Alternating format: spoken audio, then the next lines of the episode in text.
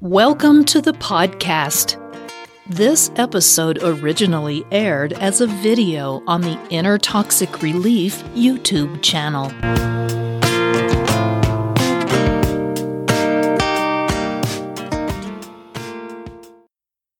Inner Toxic Relief presents Do Narcissist Children Love Their Parents? Talking about the weighty word love in conjunction with narcissism is always a tricky task. Can narcissists actually love in the sense that we do?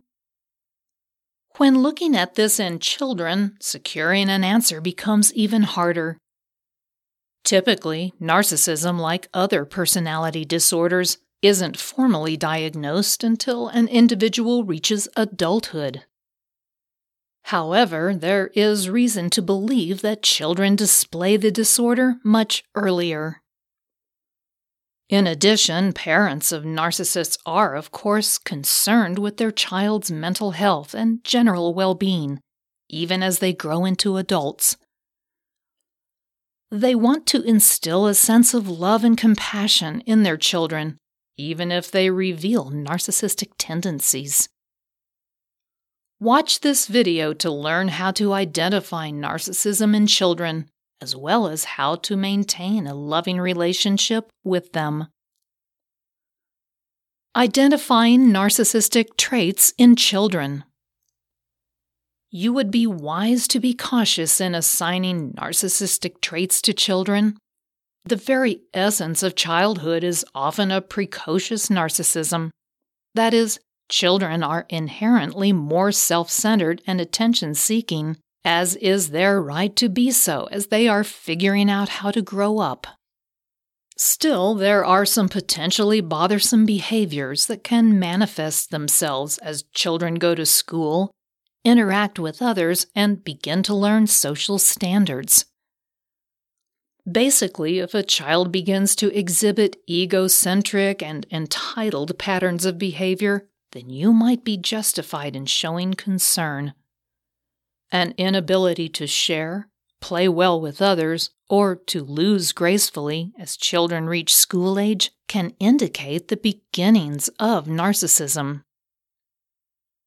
If a child starts lying or manipulating others to get what they want, especially if they show no remorse over the behavior, then you might also be witnessing narcissistic tendencies throwing tantrums over unreasonable requests, becoming difficult and demanding when not the center of attention, or manufacturing drama to cause chaos.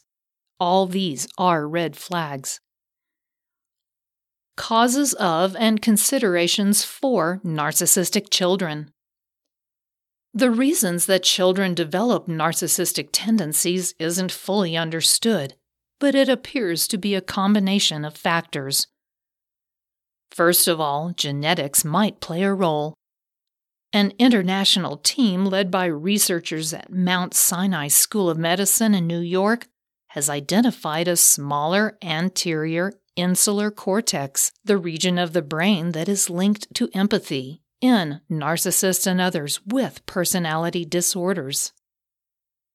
Second, nurture certainly has an impact on a child's mental health in general if children are raised in dysfunctional households, particularly if they are raised by narcissistic parents or alcoholics, their potential for developing narcissism is higher. This is also true if they are neglected or regularly abused. Remember that as parents, we play a fundamental part in providing not only for the physical well being of the child, but also for their psychological health. That is, parents are responsible for instilling basic social skills and ethical guidelines. We must impart the values of playing well with others, being kind and generous, and otherwise engaging in mutually positive relationships with others. Narcissistic children as adults. Still, even if we try our best, sometimes children develop narcissism through no fault of our own. It may be that the genetic predisposition could not be overcome, or that an ex partner brought confusion or abuse into the child's life. Whatever the case, it can be painful to try to deal with an adult child who grapples with narcissism, especially if they have children themselves. Your instincts are to protect the grandchildren, even if there are impossible barriers to doing so. If you are still interacting with a grown narcissistic child, then remember two very crucial things. One, you cannot fix them or make the narcissistic behavior go away.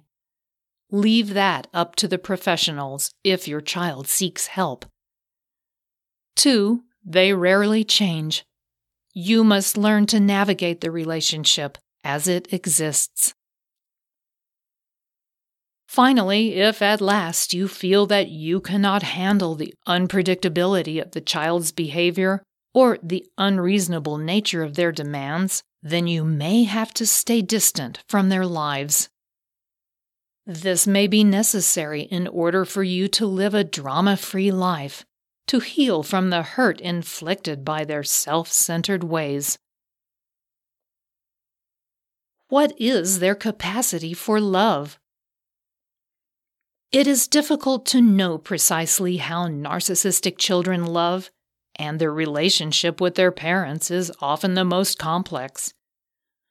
Loving parents who are also narcissists or alcoholics or abusers can actually accelerate their narcissistic development as well as damage their sense of individuality and self worth.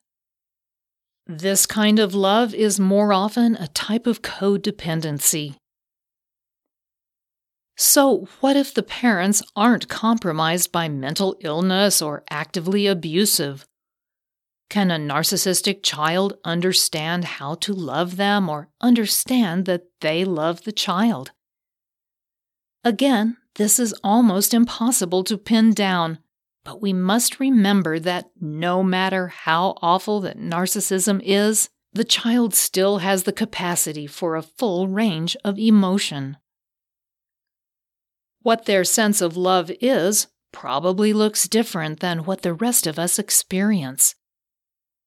They may love the fact that their parents provide them with material and emotional comfort.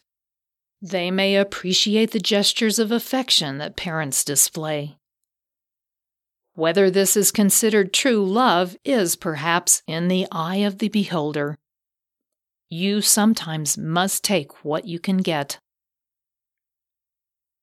Finally, the issue of whether or not narcissists can love is a complicated one.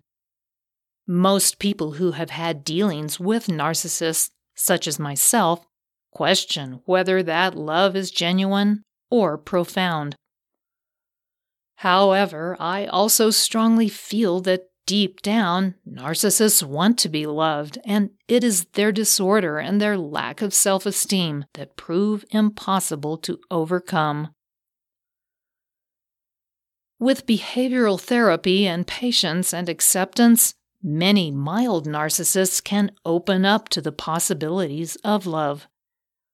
Even though it might not always look like the ideal, we must maintain hope for their humanity. Abandoning that is to abandon them. If you enjoyed this podcast episode, please give it a positive rating and review at the same location that you downloaded it. If you have any questions or comments, meet Patricia at the Inner Toxic Relief YouTube channel or on her blog at innertoxicrelief.com. Don't forget to check out all the links and resources in the show notes. We do appreciate your time. Thank you, and we'll see you next time.